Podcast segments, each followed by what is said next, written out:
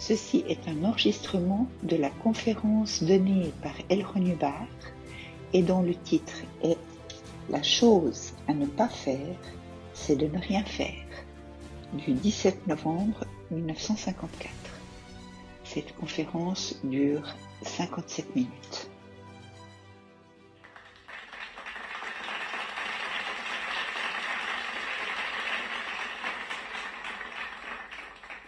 Il y a pas mal d'intérêt ces derniers temps pour la dianétique et la scientologie. Cet intérêt dépend en partie du fait qu'on aimerait que la vie soit un petit peu plus libre. Il dépend en partie du fait que la vie est intéressante et que l'esprit aussi est intéressant. Et il dépend en partie du fait que dans le passé, très peu de gens connaissaient quoi que ce soit sur l'esprit. Ils parlaient beaucoup et ne savaient pas grand-chose. Et il dépend en partie du fait que si nous n'y faisons pas quelque chose, nous n'aurons pas de planète ici, dans un espace de temps relativement court, je dirais d'ici une quinzaine d'années. À part cela, ce n'est pas vraiment intéressant de savoir pourquoi il devrait y avoir de l'intérêt pour la dianétique et la scientologie. Vous pourriez voir comment ce serait, je veux dire, l'homme, apathie, apathie, apathie, vous savez, et de nos jours, cette préoccupation générale pour la troisième dynamique est mieux décrite par les mots immortels d'Hippocrate. Apathie, apathie, apathie. Et aujourd'hui, le niveau de communication est malheureusement très succinctement représenté par les mots immortels d'Épicure. Apathie, apathie, apathie.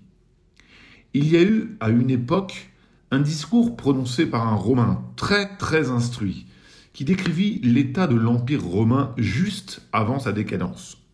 Et ce discours commençait par apathie, apathie, apathie, et finissait par apathie, apathie, apathie. On comprend bien cet incroyable niveau de communication et d'enthousiasme venant de l'homme lorsque l'on voit ce qu'il a eu comme médecin. Ainsi, il est curieux que lorsqu'un gars va mal, il sait en général qu'il lui suffirait d'avoir un ami vers lequel se tourner ou à qui parler, ou quelque chose comme ça, et alors il se sentirait beaucoup moins mal. C'est un fait, voyez-vous, l'homme l'a toujours su. Mais juste avant son déclin, l'Empire romain n'avait pas d'amis à qui parler. Vous savez, soit tout le monde se précipitait vers la nouvelle Église pour boire le sang de l'agneau, soit il ralliait simplement le dernier coup d'État contre le palais, vous savez, ou ils avaient simplement tout abandonné et étaient allés s'installer dans une caverne en Afrique du Nord. Et cette situation ne permettait à personne d'avoir des amis, vous voyez? Ainsi, tant qu'il y avait quelques amis dans le coin où qu'un homme pouvait être l'ami d'un homme, eh bien, il n'y avait pas vraiment besoin de psychothérapie ou de préoccupation pour l'esprit, etc. Donc, vous pouviez toujours discuter et vous aviez l'impression que vous pouviez vous en sortir d'une certaine façon, et ainsi de suite. Mais avec l'apparition de la télévision, la quantité de communication d'un homme à un autre a nettement diminué. C'est très étrange et très curieux. Mais les jeux de cartes, les tables de bridge, les cartes à jouer, le bazar habituel bien connu des salons américains d'antan, ont dans une large mesure cessé d'être vendus. La valeur des actions de ces sociétés ne s'est pas seulement effondrée, elle a touché le fond, et même au-delà. La réalité et que le divertissement, le divertissement en boîte à la maison et ce genre de choses, a un effet très marqué dans ce pays. Ainsi, en Grande-Bretagne, la dianétique et la scientologie suscitent un niveau de communication entre les gens plus élevé qu'aux États-Unis. C'est intéressant, n'est-ce pas? En Grande-Bretagne, il n'y a que la BBC. Et qui voudrait écouter ça Ils n'ont pas la télé. Nous avons ici deux personnes originaires de l'Empire britannique, donc je vais modérer mes propos là-dessus. Je, me suis accroché avec quelqu'un à Londres, j'ai dit, mais ce n'est pas comme si vous aviez la radio, vous avez la BBC. Et ils ont dit, quoi? Quoi? Qui? Vraiment? La BBC est merveilleuse, je veux dire, des programmes géniaux et très... et ainsi de suite. J'ai réglé ces deux disputes immédiatement et instantanément en disant, ça fait combien de temps que vous avez allumé la radio? Ça a terminé la discussion. Des mois s'étaient écoulés depuis que l'une ou l'autre de ces personnes avait écouté la radio. Mais elles savaient qu'elles avaient un bon système radiophonique. C'est probablement le cas, mais elles ne l'écoutent jamais. Les divertissements en boîte de cette nature ne sont pas compatibles, en fait, avec des gens actifs. Ils préfèrent participer que regarder. La différence entre la dianétique et la psychologie, par exemple, est une différence très singulière. C'est la différence entre participer et regarder. La psychologie regarde. En plus, elle le fait merveilleusement bien. Il s'assoit et observe. Un de ces jours, vous aurez la malchance d'auditer, si ça ne vous est pas déjà arrivé, un psychologue bien formé. Il s'assied et regarde passer son banque. Une fois, de temps en temps, il vous raconte ce qu'il voit ou pense voir, mais c'est de l'audition. Eh bien, c'est un fait. Le sport de spectateur, le football, prenons ce sport. J'aimerais vous voir faire asseoir tranquillement un petit enfant de 5 ans suffisamment longtemps pour regarder en entier un match de football de première division. Il va le regarder quelques minutes, puis il aura en quelque sorte l'idée qu'il a le ballon, voyez, et il commencera à s'agiter et ainsi de suite, puis le voilà parti. Il est descendu chercher un soda ou quelque chose du genre. Ça lui a suffi. Il ne s'y intéresse plus. Mais les aînés qui assistent au match universitaire sont assis là, tout obéissants, et ils regardent. Et les bisutes ont quelque chose de commun avec le gamin de 5 ans. Mais ils vont le perdre d'ici 3-4 ans. La participation n'a pas de substitut. De nombreuses personnes ne font que regarder passer la vie, ou pensent que leur corps ou leur esprit sont quelque chose à regarder ou à observer. Et tant qu'ils ne font que la regarder et l'observer, ils ne s'en servent pas, vous savez Ils ne font que la regarder et l'observer. Et ça en fait un client difficile lorsqu'il vient se faire auditer. Bon, ce n'est pas qu'un enfant de 5 ans soit plus sain d'esprit qu'une personne de 35 ans. La personne de 35 ans est probablement en meilleur état, en réalité, que l'enfant de 5 ans. Mais ils ont un point de vue différent, une philosophie de l'existence différente. À 35 ans, on a appris qu'il est dangereux de faire autre chose que de regarder. Vous voyez, on a appris que c'est ça qu'il faut faire, se détendre et regarder. Ne nous en mêlons pas. Surtout, n'y allons pas pour remuer les choses. Donc, vous auditez cet enfant de 5 ans. Vlan, bang Il est partout dans la pièce. Il vous grimpe dessus, sur le canapé, les murs, il regarde des photos et ainsi de suite, tout en continuant à répondre à vos questions de fil direct. Si l'auditeur devait le dupliquer physiquement, ce serait un auditeur très fatigué en fin de séance. Très bien. La personne de 35 ans se tient là, sagement, et regarde passer le banc. Elle est loin d'avancer autant en audition que l'enfant de 5 ans, voyez? Pour ce qui est de la santé d'esprit, cet enfant de 5 ans peut avoir la naissance en restimulation et tout le reste, mais il a encore une philosophie. Il a encore la philosophie de participer. Il n'a pas été privé de son droit à la vie. Personne ne l'a convaincu qu'il était un étranger voyez, il n'entre pas dans un magasin avec le sentiment ⁇ Je suis un étranger ici ⁇ Et jusqu'ici, cette chanson, avec les paroles et la musique, a été enfoncée dans la tête de la personne de 35 ans. Il entre dans un magasin, il se peut qu'il ne sache pas ce qu'il veut acheter, mais il sait à coup sûr qu'il est effectivement un étranger dans ce magasin. Ça, il le sait. L'enfant de 5 ans, lui, ne le sait pas. Il entre dans un magasin, c'est mon magasin. Tac, tac, bang, bang.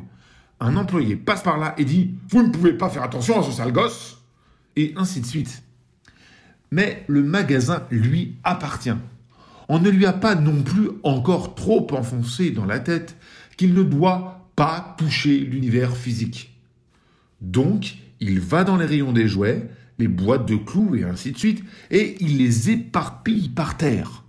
Il touche l'univers physique ses parents et d'autres personnes finiront par le retenir jusqu'à un point où il va, une fois de plus dans cette vie, se contenter de la regarder. Mais il ne va pas y participer. Par conséquent, le véritable bien-être physique d'une personne est proportionnel à sa capacité de participation à la vie.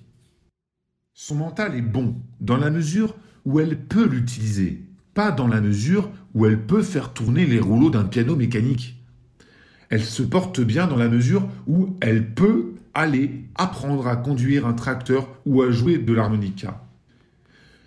Vous découvrirez que la quantité de choses qu'une personne apprend diminue au fil des années. Mais il s'agit simplement de ce seul facteur. La participation a diminué et le spectateurisme s'est accru. Donc, si la participation a diminué naturellement, l'aptitude de la personne à mettre en œuvre ce qu'elle sait a également diminué. Ainsi, vous êtes allé au lycée. Vous avez complètement terminé vos études. De bonnes études jusqu'au bout, 100%. Merveilleux à tous les niveaux. Vous avez eu les meilleures notes partout.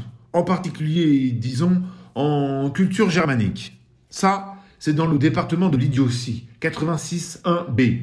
Vous avez eu un A. Et quelques années passent, quelques années passent, et quelqu'un arrive et vous dit, eh bien, en fait, ces Égyptiens comme Attila sont... Et vous le regardez ahuri et vous dites, eh bien, je suppose. Qu'est-il arrivé à vos études sur la culture germanique? Vous n'y avez pas participé en premier lieu. Vous l'avez apprise entre quatre murs. Et ensuite, vous ne l'avez pas utilisée. Vous pourriez la récupérer rapidement si vous commenciez à... si vous le vouliez. Vous pourriez la reprendre à nouveau. Vous pourriez la récupérer. Mais cette récupération dépendrait largement du fait que vous l'utilisiez, n'est-ce pas? Alors, que pensez-vous de vos aptitudes dans cet univers physique? Nous avons l'espace, nous avons l'énergie, nous avons des objets. Écoutez, vous êtes à l'aise avec cela tant que vous l'utilisez. Et lorsque vous cessez de l'utiliser et que vous commencez à le regarder, un auditeur arrive et commence à se mordre les doigts jusqu'à la deuxième jointure. Parce que vous vous asseyez et vous regardez passer les engrammes, vous savez. C'est le préclair parfait, celui que vous avez le plus envie d'auditer. Donc, comment est-ce possible qu'il... Quel est le dénominateur commun de ce genre de conditions? En fait, elle se situe sous la rubrique des jeux. Un préclair se porte réellement bien dans la mesure où il peut participer. Non pas à tuer des gens, non pas à déchirer des morceaux de papier dans un bureau du gouvernement, aucune de ces choses. Il se sent bien dans la mesure où il peut participer à un jeu. Et un préclair va entrer et vous dites touche le mur. Et il va toucher le mur et toucher le plafond si vous le lui avez demandé, et tourner en rond et ainsi de suite. Son niveau de cas s'élève et tout va bien. Bon, quel est l'ingrédient essentiel ici avec ce préclair? Il peut participer à un jeu. À présent, vous avez cet autre préclair. Vous dites, très bien, maintenant va toucher ce mur. Il dit, pourquoi? Vous dites, eh bien, parce que va toucher ce mur. Et il dit, pourquoi je le ferais Et vous dites, bon, va toucher ce mur. Et tu vois ce point ici? Eh bien, va le toucher. Pourquoi? Il ne peut pas participer, vous voyez? Donc, l'univers physique est essentiellement un jeu. Un jeu est une activité de troisième dynamique, ainsi que l'audition ainsi que la communication, troisième dynamique. Cet univers n'aurait absolument aucune valeur si on ne pouvait pas l'utiliser comme terrain de jeu. Il n'aurait aucune valeur. Très bien. Dans les conférences de Philadelphie, 1953, et dans les conférences du doctorat, fin 1952, cela a été traité de façon assez approfondie, cette question des jeux. Et la vérité de la chose, c'est que c'est en ce qui concerne la raison fondamentale de l'existence, la raison fondamentale est un jeu. Et lorsque l'existence cesse d'être un jeu, il n'y a plus de raison. Par conséquent, une personne devient perplexe à propos d'une raison lorsque ce n'est plus un jeu. Bon, comment ne serait-ce plus un jeu? Du fait qu'une personne n'est plus un joueur. Une personne n'est plus un joueur. Une personne devient un pion. Selon vous, à quoi pense un pion sur un échiquier? Il attend que quelqu'un d'autre le déplace. Il pourrait s'asseoir là et regarder le reste de l'échiquier peut-être. Mais c'est simplement un spectateur. Il faut que quelqu'un arrive et le déplace sur une autre case. Bien sûr, il existe un niveau plus bas que cela. C'est celui du pion cassé. Mais le préclair qui vient s'asseoir sur la chaise et attend que l'auditeur le déplace dans divers endroits de l'échiquier, et qui se déplace seulement parce que l'auditeur l'a dit, qui se demande ce qui va se passer et qui s'attend à ce que quelque chose se passe, peut-être ou peut-être pas. Mais il se trouve juste là, vous savez, il se trouve dans la situation d'un pion. La mission de l'auditeur est de le faire monter jusqu'au point où il pourra être, dans une certaine mesure, un joueur. S'il ne peut pas jouer à un jeu, il ne peut rien faire parce qu'il n'y a rien d'autre à faire. C'est le côté horrible de la chose. Les gens viennent et vous disent Bon, la vie est sérieuse, c'est quelque chose d'important. Vous savez, ce qu'ils essaient de faire, ils essaient de faire de vous un pion. C'est comme cela que vous faites des pions. Vous allez vers quelqu'un et vous dites Bon, écoutez, la vie c'est sérieux, c'est important, et ainsi de suite, etc. Et vous êtes une chose, vous savez, et c'est très sérieux, et c'est très important, et vous vous déplacez lorsque je vous déplace. Et après cela, eh bien, vous vous sentez un peu manipulé, ou, si vous êtes dans l'armée, comme un simple soldat. Bien. Au fait, il n'y a rien de mal à la guerre, si ce n'est que le fait que la plupart des gars engagés dans la guerre ne sont pas des joueurs. La majorité sont des pions. Et ils n'ont pas demandé à être là, et de toute façon, ce n'est pas leur jeu. Quelqu'un d'autre joue à ce jeu au 1600 Pennsylvania Avenue ou au 10 Downing Street ou ailleurs. Quelqu'un d'autre joue à ce jeu. Eux ne jouent pas à ce jeu. Ils y vont et s'attendent à avoir de la boue jusqu'au cou, et ils laissent les gens leur tirer dessus et ainsi de suite. Pour le divertissement et la gloire de qui? Je me rappelle la dernière fois où je me suis fait tirer dessus. J'ai regardé autour de moi et tu parles si j'ai pu voir le ministre de la Marine. Il n'était pas là. Donc ce n'était pas un jeu, n'est-ce pas? Alors, quelle est la différence entre un jeu et pas de jeu? Eh bien, il y a deux gradations. Il y aurait le point au-dessus et le point au-dessous d'un jeu. Disons que nous avons ce niveau ici que nous appellerons le niveau de jeu. Là, nous avons un point au-dessous où la personne est engagée dans un jeu, mais elle n'y joue pas, elle est simplement déplacée ici et là, bon gré et mal gré, vous voyez? Eh bien, cette personne n'est pas... Elle peut faire partie du jeu, mais dans ce cas, elle n'en sait rien. Vous voyez, elle ne sait rien à ce propos. Par conséquent, toute participation de sa part serait une détermination par autrui, et elle serait déplacée ici et là. Ainsi, il y a le point au-dessus, où il n'y a pas de jeu simplement parce qu'il n'y a pas de joueur. Vous entrez en scène, vous faites une scène, quelque chose comme cela, et vous regardez autour de vous. Et il n'y a personne d'autre à combattre, personne d'autre avec qui jouer. Il n'y a pas d'autres joueurs d'échecs. Bien entendu, votre réponse est au moins de créer un joueur d'échecs. La plus grande partie de la machinerie d'un temps est ce genre de choses, est fondé sur le fait qu'il ne croit plus qu'il pourrait vraiment créer un autre joueur d'échecs dans sa totalité. Et donc, il crée simplement un automate avec lequel jouer aux échecs. Il peut créer un autre joueur d'échecs, mais il doit accorder une autodétermination totale à ce joueur d'échecs. Et là, il ne sait plus ce que c'est l'autre gars. Vous voyez, à la base, ils connaissaient les mêmes choses. Et maintenant, tout d'un coup, ils ont des pistes d'expérience différentes. Ils devraient avoir des pistes d'expérience différentes. Ils devraient avoir une conception de l'individualité tous les deux et le joueur d'échecs fabriqué devrait être identique au gars qui l'a fabriqué, au point où le joueur d'échecs fabriqué pourrait même ne plus savoir s'il a ou non fabriqué le gars qui l'a fabriqué. Donc, en d'autres termes, il a obtenu une création d'identité. Et cette création d'identité, l'individualité et ainsi de suite, ferait deux joueurs et ensuite il pourrait jouer un jeu. Et vous auriez une troisième dynamique. À partir de là, vous pourriez dire que la vie ne vaut pas la peine d'être vécue. C'est le titre d'un livre. Un type du nom d'évêque Shenanigans l'a écrit. La vie ne vaut pas la peine d'être vécue et la vie ne vaut pas la peine d'être vécue s'il n'y a qu'une première dynamique. C'est la vérité. Elle ne vaut pas la peine d'être vécue s'il n'y a qu'une première dynamique. Ainsi, il y a deux façons de devenir une première dynamique. L'une est d'entrer en scène et de vous trouver totalement capable de jouer un jeu et d'y jouer avec grand intérêt, mais vous n'avez pas d'adversaire.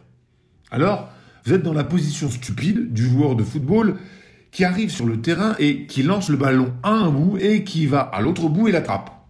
Il peut en quelque sorte faire semblant, vous savez, qu'il est les deux joueurs, mais il n'est pas assez schizo pour le faire, vous voyez. Vous surmontez cela très facilement. Tout ce que vous diriez, c'est un autre joueur de football, il dit comme voici, le voilà, zong, zong, zong, bang. Nous avons un jeu, et chacun de vous en ajoute 11, et vous dites que vous êtes dans mon camp maintenant, et je suis le coach, ou quelque chose comme ça. Et voilà, boum, chacun saurait qu'il joue un jeu. Et l'autre façon de devenir très individualisé, seul et unique, et ainsi de suite, est de se mettre au-dessous de ce niveau de jeu. Et l'on sait alors que l'on est un seul et unique simplement parce que tous les autres sont des étrangers. Personne n'est en train de jouer un jeu. Il ne se produit vraiment pas beaucoup de communication ici. Mais un individu sait qu'il est un individu parce qu'il est tellement étranger à ce lieu. Maintenant, il y a deux façons d'en arriver là. Il y a une autre façon de savoir qu'il n'y a pas de jeu. Et c'est simplement d'être ivre, inconscient, ravagé ou mort à tout jamais, ce qui est impossible. Ou au moins d'être garé dans l'un des bars du coin avec d'autres piliers de bar, ou d'être profondément endormi dans son lit. Dans ces conditions, vous ne seriez pas non plus au courant qu'il existe un jeu. Mais pour ce qui est de l'étude de l'individualité, il s'agit fondamentalement de l'étude de l'individu, qui a toutes les aptitudes pour jouer à un jeu et qui n'a pas d'autre joueur contre qui jouer, ou, au-dessous de ce niveau, il est forcé à entrer dans la catégorie d'être le seul et unique. Et donc, il ne peut bien sûr pas jouer un jeu parce qu'il est à nouveau le seul et unique de façon forcée et obsessionnelle.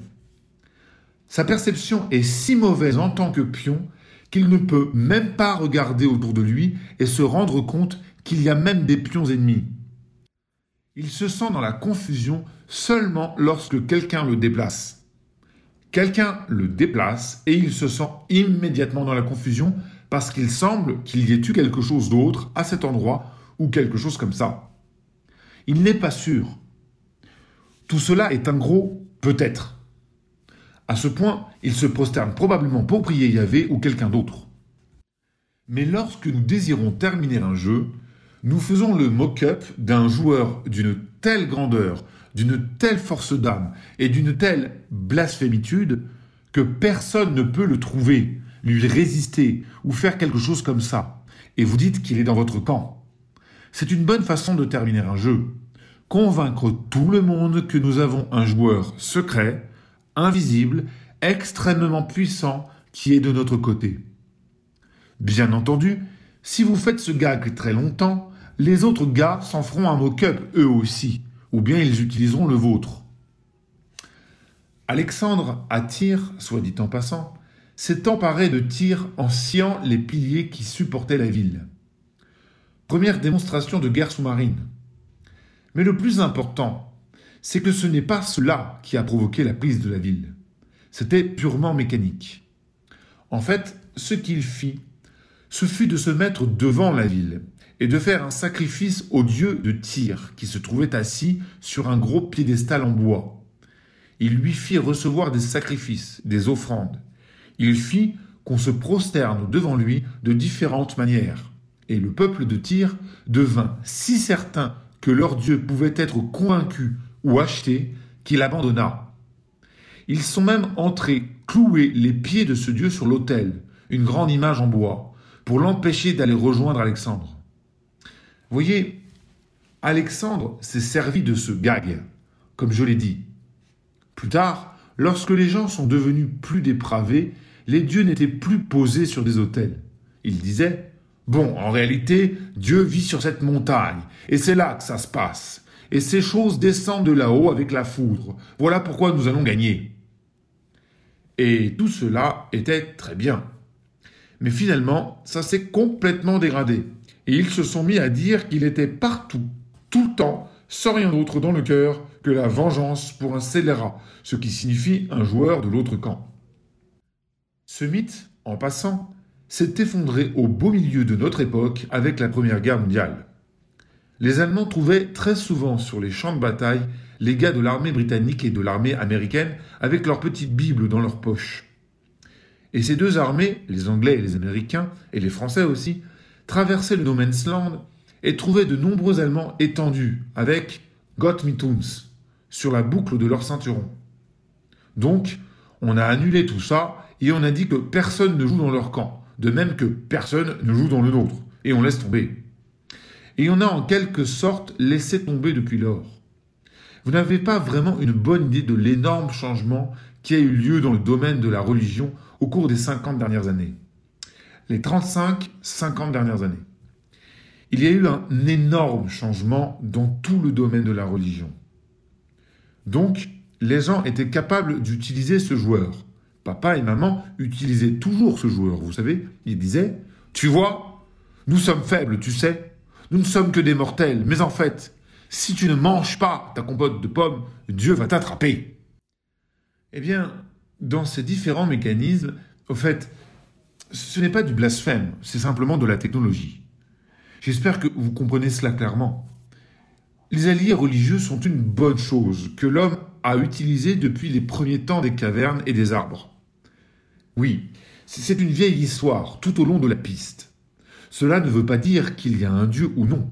Je ne parle que des alliés religieux. Bien entendu, il y a des dieux. Tout le monde sait qu'il y a des dieux. J'ai rencontré un dieu de la tempête l'autre jour, et qu'est-ce qu'il peut jurer? Quoi qu'il en soit, lorsque nous entrons dans le domaine des jeux, il y a certaines règles que personne ne suit jamais réellement. Et cette règle, personne ne fait jamais attention à ces règles, cette règle est ne supprimez pas le terrain de jeu. Vous voyez, c'est une règle tacite du jeu. Très bien. Nous avons l'équipe des ours de Chicago, ou les pingouins de Washington, ou quelque chose du genre. Et ils ont cette terrible bagarre d'un camp à l'autre. Et ils passent cette frite, ou quoi qu'ils utilisent. Les films ont un mot pour cela. C'est le truc, vous savez, ce que tout le monde veut avoir. Vous, savez, de l'or. N'importe quoi qui ressemble à ça. Et ils ont un nom pour cela dans l'argot et dans l'écriture des films. C'est ce que tout le monde recherche dans l'histoire. La mine d'or, le ranch perdu, quelque chose comme ça, voyez. Donc, quoi qu'ils utilisent dans ce domaine particulier, ils s'amusent follement. Que penseriez-vous de l'un de ces entraîneurs si, à un certain moment, il se mettait à dérober les stades, les lignes de but, les poteaux de but et tout le reste, et laissait tout simplement en plan les deux équipes là Ne serait-ce pas un sale tour, hein? Mais dans quelle sorte d'état d'esprit un individu devrait-il se trouver pour faire cela? Dites donc, il devrait vraiment être désespéré. Le passé de cet homme doit ressembler à cela. Il a perdu chaque jeu depuis 74 billions d'années. Il doit s'imaginer qu'il est absolument impossible de gagner un jeu s'il croit que c'est la seule solution à ce jeu et que la seule façon pour lui de gagner est de détruire le terrain de jeu. Vous comprenez? Je veux dire, on devrait mesurer ce gars avec un compas d'épaisseur pour dire s'il y a de la distance entre lui et la boue. C'est vraiment très bas. Eh bien, ce n'est pas dans la classification seule et unique. Ce gars est bien en dessous de ça. Il doit être une sorte d'automate inconscient pour être dans un état d'esprit qui exige qu'il détruise le terrain de jeu. Voyez, je ne peux pas gagner. Alors, personne ne va gagner. C'est ce qui va arriver. Personne ne va gagner. Avez-vous déjà vu le petit mouchard, la commère du voisinage, qui vient voler le ballon, le cacher ou le jeter par-dessus la haie, ou une maman qui avait peur que petit Pierre ait la tête cabossée dans ce jeu? Elle sort et casse la batte de baseball ou quelque chose comme ça, ou vole quelque chose pour que le jeu s'arrête. En fait, c'est bien pire.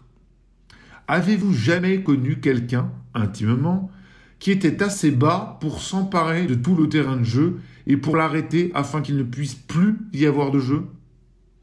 Eh bien, réfléchissez-y un moment. Avez-vous déjà connu quelqu'un qui était si bas? C'est vraiment bas. Très bien.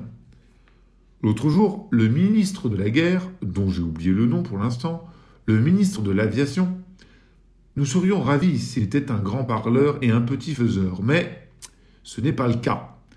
Il s'est servi de la belle tristesse du jour des anciens combattants et du calme magnifique du cimetière d'Arlington pour dire à tout le monde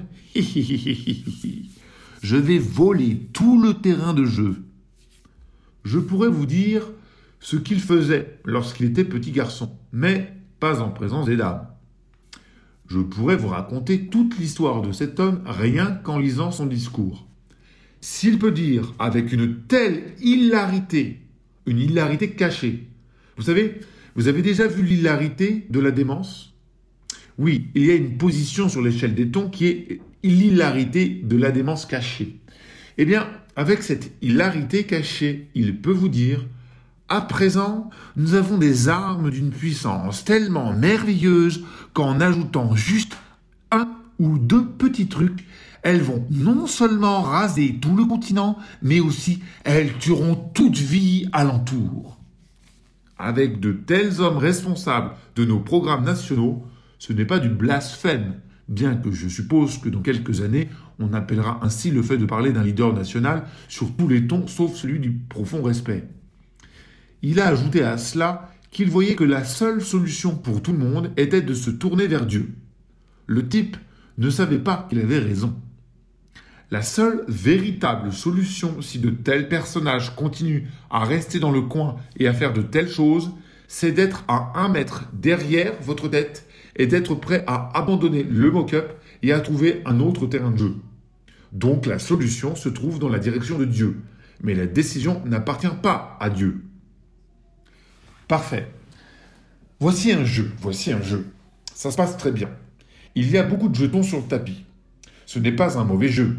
Il y a énormément d'intérêts personnels. Il y a, oh, je ne sais pas, les endroits que vous connaissez et vos possessions et la voiture que vous rafistolez et ce que vous espérez faire avec une partie de votre temps. Et il y a bien sûr votre carte de sécurité sociale et tout ce que le gouvernement a déduit. Vous avez des intérêts personnels de tous les côtés. Ça vous plairait que quelqu'un vous dise subitement, sans aucune raison ou prétexte d'aucune sorte, que chacun de vos droits acquis, que chaque enfant que vous avez mis au monde, que chaque rêve que vous avez jamais rêvé est à présent mis en gage dans ce jeu? Vous aimeriez cela? Eh bien, c'est exactement ce que vous a dit le ministre de l'Aviation des États-Unis d'Amérique. Que tout ce que vous avez fait ou espéré ou possédé peu importe à quel point cela vous était intime ou proche, est mis en gage. Et il n'a pas dit que ça allait se passer demain. Mais s'il peut éliminer un continent aujourd'hui, croyez-moi, il peut détruire une planète demain. Cela dit, je veux vous indiquer une planète, sans aucune fierté puisque je n'y étais pour rien. Mais il y a le quatrième anneau ici. Quelqu'un a-t-il remarqué la planète dans le quatrième anneau? Oh, vous voulez dire qu'elle n'était pas visible? Eh bien, elle l'est si vous heurtez certains de ses fragments. Mais il y a pas mal de morceaux. Est-ce le cinquième anneau? Un paquet de morceaux, je ne compte pas Mercure là-dedans, qui orbite autour du Soleil. Il n'y avait pas assez de défense civile non plus. Mais que se passe-t-il ici? Que se passe-t-il lorsque vous en êtes à un point de désespoir tel qu'il ne peut plus y avoir de terrain de jeu? Eh bien, il se trouve que les individus qui ont un lien avec cela ont été mes camarades de classe. Je les connais. Et une fois, je suis revenu au milieu de la guerre et j'étais assis dans la salle de réception avec une des personnes très haut placées de la commission à l'énergie atomique jusqu'à ce qu'elle décide que c'était un trop bon joueur ou quelque chose du genre et qu'elle le vire. Le type était là et disait Oh, nous venons de concevoir cette arme merveilleuse. Et elle fait ceci, et elle fait cela, et ils devraient tous mourir en agonisant, etc. Et il continuait ainsi, et plusieurs autres physiciens nucléaires se trouvaient là, et ils étudiaient tout cela, et ensuite je lui ai joué un tour très très immonde. Seul un dianéticien ou un scientologue pourrait voir à quel point c'était vicieux. Je me suis tourné vers ce gus et j'ai dit euh, Dites donc, tournez encore la tête comme ça? Ah, alors bien sûr, il l'a fait, sans se méfier. Maintenant, quel... Tournez-là Oui, c'est incroyable comme vous ressemblez à Jack Bates. C'est vrai. Ah Oh, bon Et j'ai continué la conversation. Et il a dit Attendez une minute. C'est qui? Oh, c'est juste un marin. Vous lui ressemblez. Levez-vous un instant? Oui, Incroyable. Vous lui ressemblez tellement. Oh, bon, etc. Oui, euh, qu'est-ce qu'il a, ce type Voyez? Oh, rien. Si ce n'est que vous êtes son portrait craché. Vous pourriez être frère. Même taille, même corpulence, même couleur des yeux, même forme de la bouche, même coupe et même couleur de cheveux. Et je dirais même que, dans la vie civile, vous portez des vêtements exactement de la même couleur et que vous avez exactement les mêmes manières. Et il a aussi fait d'excellentes études, une intelligence exceptionnelle. Oui, je vous le dis les gars, nous parlions du cobalt. Le type dit Oh là, attendez une minute, qu'est-ce qu'il a ce type? Qu'est-ce qu'il a fait? Oh, je me suis juste senti un peu triste un instant. Il était sur le pont avant. Il manipulait un peu de ce phosphore dont vous parliez, les gars. Et ça a explosé et complètement emporté son visage. Cependant, il a survécu. Il a hurlé pendant des heures à l'infirmerie, vous savez, parce que le phosphore continue de brûler. Ces bonnes petites armes sont merveilleuses. Un calme intense s'est installé chez ces physiciens. Mais je veux attirer votre attention sur quelque chose. Tous ces gars étaient en sécurité chez eux. Ils étaient bien à l'abri. Et si un enfant de deux ans avait fait boum à l'un d'eux, il aurait probablement sauté au plafond. De très loin, il pouvait être très courageux. Très bien. Nous avons pensé à cette petite chose durant les deux derniers jours, et je n'en parle pas pour vous perturber ou même pour vous transmettre un message ou pour vous dire que c'est terriblement important ou sérieux, ce n'est pas mon intention. C'est simplement que j'ai cela à l'esprit, alors je vous en parle. Nous sommes actuellement dans une situation où les hommes descendent vers une catégorie de seuls et uniques. Ils ont perdu, ou bien ils n'ont jamais eu, l'aptitude à jouer un jeu et ils vont s'assurer que personne d'autre ne peut jouer. Très bien. Qu'est-ce que cela signifie pour nous? Disons que nous sortions et que nous allions auditer de nombreuses personnes, et que nous les rendions beaucoup plus heureuses et mieux adaptées à la vie, que nous faisions en sorte que tout marche bien et qu'ensuite nous nous en sortions très bien, et que nous ayons des hommes plus sains d'esprit et qu'alors, un jour, il y ait une sorte de frisson comme ceci et que le sol s'ouvre et que les fragments partent dans toutes les directions. Parce que l'un de ces tarés, je ne suis pas en train de... Ce n'est pas de la diffamation à l'égard de ces types. Je veux dire, je ne parle pas de façon diffamatoire lorsque je dis qu'ils sont fous, psychotiques, cinglés, timbrés, qu'ils haïssent les gens, qu'ils méprisent les individus et ainsi de suite. Je ne suis pas calomnieux, je vous donne simplement la vérité toute nue.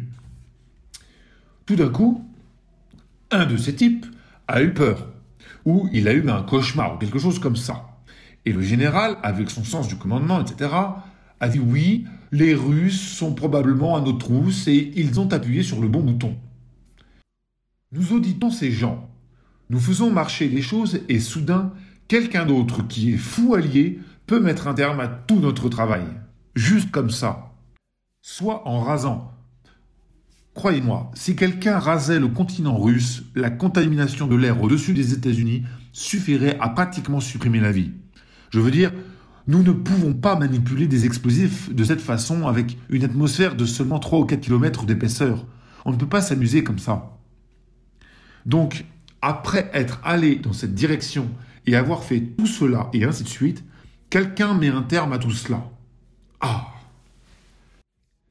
Bien entendu, nous pourrions aller de l'avant et le faire si c'était un jeu pour nous et que nous y prenions plaisir. Ou alors, nous pourrions le faire et y inclure la nécessité d'y faire quelque chose. Que nous dirigions un garage, ou que nous fassions de la scientologie ou de la dianétique, il s'agit du même calcul ici. Peu importe ce vers quoi nous travaillons, ça va être détruit. Eh bien, je peux vous dire la chose à ne pas faire. C'est tout ce que nous savons, en fait, à ce stade. Nous savons quelle est la chose à ne pas faire. Et nous pouvons le démontrer à n'importe quel préclair. Nous le trouverons collé sur la piste au moment où il n'a pas pris la responsabilité et n'a rien fait. Nous le trouvons totalement pris au piège, en déroute et englué dans la boue à ces moments-là lorsqu'il a dit ⁇ Je ne peux rien faire, j'abandonne ⁇ Donc nous connaissons la chose à ne pas faire, n'est-ce pas? Rien. Par conséquent, si la chose à ne pas faire est de ne rien faire, et si le but établi ou la nécessité de faire quelque chose est présente, alors tout ce que vous faites vaut mieux que de ne rien faire, n'est-ce pas? Tout ce que vous faites n'est pas aussi mauvais que de ne rien faire. Par conséquent, vous pourriez aussi bien imaginer les choses les plus incroyables, vous pourriez faire les déclarations les plus folles, vous pourriez avoir le type d'approche le plus léger et le plus inefficace, et ce serait toujours mieux que de ne rien faire, pas vrai? C'est évident. La chose à ne pas faire est de ne rien faire. Alors, il y a au moins ce mérite que si les habitants de la Terre se mettaient à reconnaître que quelqu'un allait piquer le terrain de jeu, je doute qu'ils continueraient ce jeu. Qu'arriverait-il aux 22 joueurs de football qui seraient soudainement interrompus par l'annonce selon laquelle la faculté ou quelqu'un d'autre allait s'emparer du stade? Qu'ils appartiennent à Ann Arbor ou à Wellesley n'aurait pas d'importance. Voyez, ça n'aurait aucune importance. Ils se retourneraient et se battraient contre les gens qui détruisent le terrain de jeu. En d'autres termes, leur combat d'équipe contre équipe cesserait et ça se retournerait contre quelqu'un d'autre, n'est-ce pas? Je me demande si la même chose ne pourrait pas arriver sur Terre. Je me rappelle à la toute fin de la guerre une réunion de physiciens nucléaires à Coltech. Ils étaient très fâchés à cette époque, mais les gens qui étaient fâchés alors ont depuis été congédiés ou licenciés et renvoyés par le gouvernement. Ils étaient perturbés parce que le gouvernement américain leur avait dit qu'ils ne seraient pas complices d'un meurtre. Le gouvernement américain et leurs supérieurs avaient promis à ces physiciens, qui avaient en fait créé les premières armes atomiques, que l'on ne lâcherait pas de bombes sur un pays ennemi et que les hommes, les femmes et les enfants ne seraient pas massacrés. C'était le programme tracé par le gouvernement américain. C'était ce que disent les gars de Los Alamo-Gordos. C'est l'histoire qu'ils racontent. Ils ont dit que le gouvernement a dit qu'il réunirait les membres du gouvernement japonais et qu'il les emmènerait voir l'explosion d'une arme atomique et qu'il demanderait ensuite la reddition inconditionnelle du Japon. Vous et moi savons que ce n'est pas ce qui s'est passé. Au moment où les bombes ont été lâchées sur Hiroshima et Nagasaki, ces physiciens nucléaires étaient extrêmement indignés. Seulement quelques-uns, seulement quelques-uns. Et ils se sont rassemblés et ont essayé de se réunir avec Albert Einstein et plusieurs autres j'étais l'un d'eux en passant, et ont essayé de mettre un frein à l'autorité militaire sur les armes atomiques à cette époque.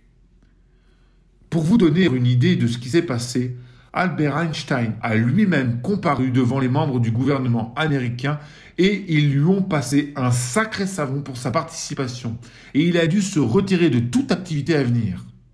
Et depuis, chaque membre de cette organisation s'est fait virer de son emploi au gouvernement, ne laissant que les personnes qui considérait qu'il n'y avait absolument aucun crime à exterminer en un clin d'œil 70 000 hommes, femmes et enfants.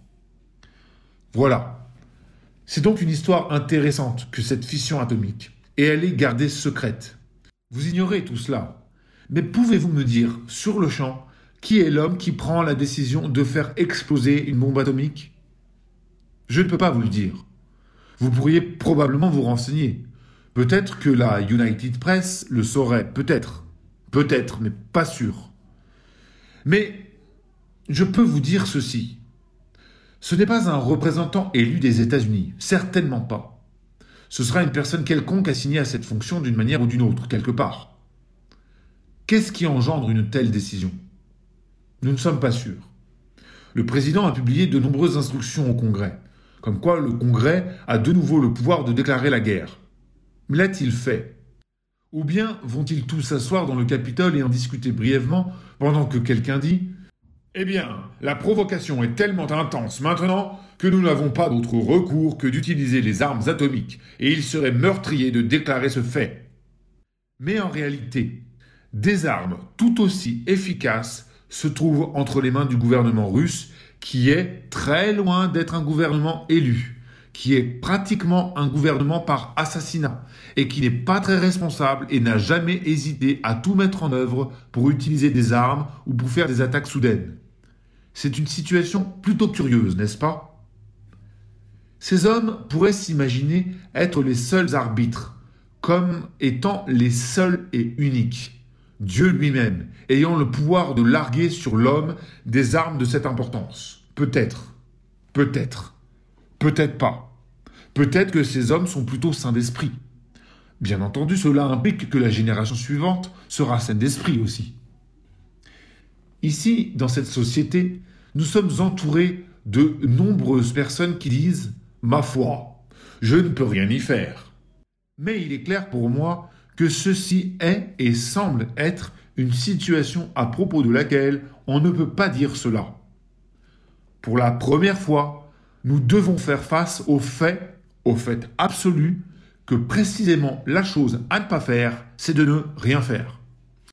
Ainsi, que l'on agisse en élisant un gouvernement différent, en faisant du battage, en incitant la création d'un autre programme politique, en prenant une organisation existante et en utilisant des lignes de communication, etc., en l'appelant le comité des citoyens de la Terre, quel que soit le nom que vous voulez lui donner, vous voyez, pour dire que nous aimerions voir tous les stocks d'armes entassés là où quelques personnes très saines d'esprit puissent les surveiller, et que les installations destinées à créer davantage de ces stocks soient démantelées et que le personnel des installations atomiques, que les gens qui ont le savoir-faire soient amenés à devenir saints d'esprit. Que Dieu protège les auditeurs qui feraient cela, soit dit en passant. Ceci dit, eh bien, c'est un projet plutôt fou, n'est-ce pas? Ce serait vraiment fou. Mais c'est toujours mieux que rien. Donc, lorsqu'on en arrive à une situation Auparavant, lorsque ces personnes ont parlé des bombes atomiques, ou qu'on leur a parlé des bombes atomiques, ou de la fission nucléaire, ou de la fin du monde, ou de quelque chose comme ça, ils ont dans une certaine mesure, dans les limites de leur connaissance, été capables de dire Eh bien, oui, ça ne se produira probablement jamais. Il n'y a pas de quoi s'inquiéter. Ce qui arriverait, c'est que quelques villes importantes disparaîtraient et ce serait tout. Mais d'après la déclaration du ministre de l'Aviation, le fait d'ajouter un petit élément au je pense qu'il s'agit d'un dérivé quelconque, le cobalt ou quoi qu'il ait dit, ça n'a pas d'importance. Ce ne serait pas la déclaration exacte si c'était publié dans la presse. C'est pour vous dire à quel point les choses sont gardées secrètes aujourd'hui. Sa déclaration qu'une bombe à hydrogène, complètement en dehors de son effet destructif dans son environnement immédiat, aurait la capacité de répandre sur des centaines de kilomètres dans toutes les directions une radiation suffisante pour tuer toute vie dans toute cette zone. Ce grand triomphe qu'il nous annonce. Eh bien, peu importe de quelle façon cela pourrait se tenir, il me semble que la chose incorrecte à faire, même pour nous, et qu'il le sache ou ne le sache pas encore, pour Joe là-bas à la station-service et Bill qui est conducteur d'autobus, la chose à ne pas faire, c'est de ne rien faire. C'est la meilleure conclusion que nous pourrions tirer pour le moment. S'asseoir sur nos fesses et laisser un petit garçon de taille adulte, qui n'est pas très malin de toute façon, appuyer un jour sur le bouton. Regardez ce qui arriverait à l'homme devant faire face à ce fait. Il ne le voit pas encore. Il n'en a pas une très grande connaissance. On lui a demandé de souscrire à la philosophie selon laquelle il n'y a rien qu'il puisse y faire. Le ministre de l'Aviation lui a demandé de faire cela. Il a dit que vous n'avez qu'à aller prier. Il n'y a rien que vous puissiez y faire. Le ministre de l'Aviation a tort. Vous ne devez pas aller prier. Très bien. Voici la situation où l'homme doit faire face à un adversaire tellement surpuissant que bien sûr, il dit qu'il n'y a pas de jeu. Il ne peut que devenir apathique. Il se heurte au fait que tout ce qu'il gagne, fait, construit, souhaite, toute génération d'hommes qu'il soutient sera abandonnée dans 10 ou 15 ans.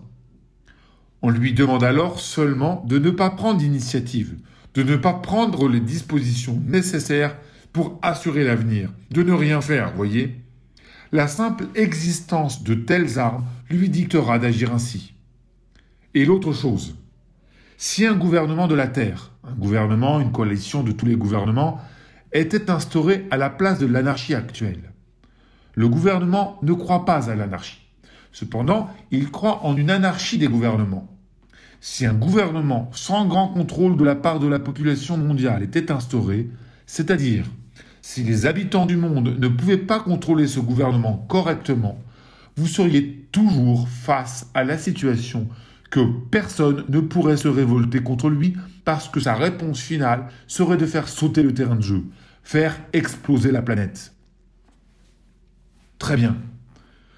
Que vous demande-t-on de faire dans ce cas-là?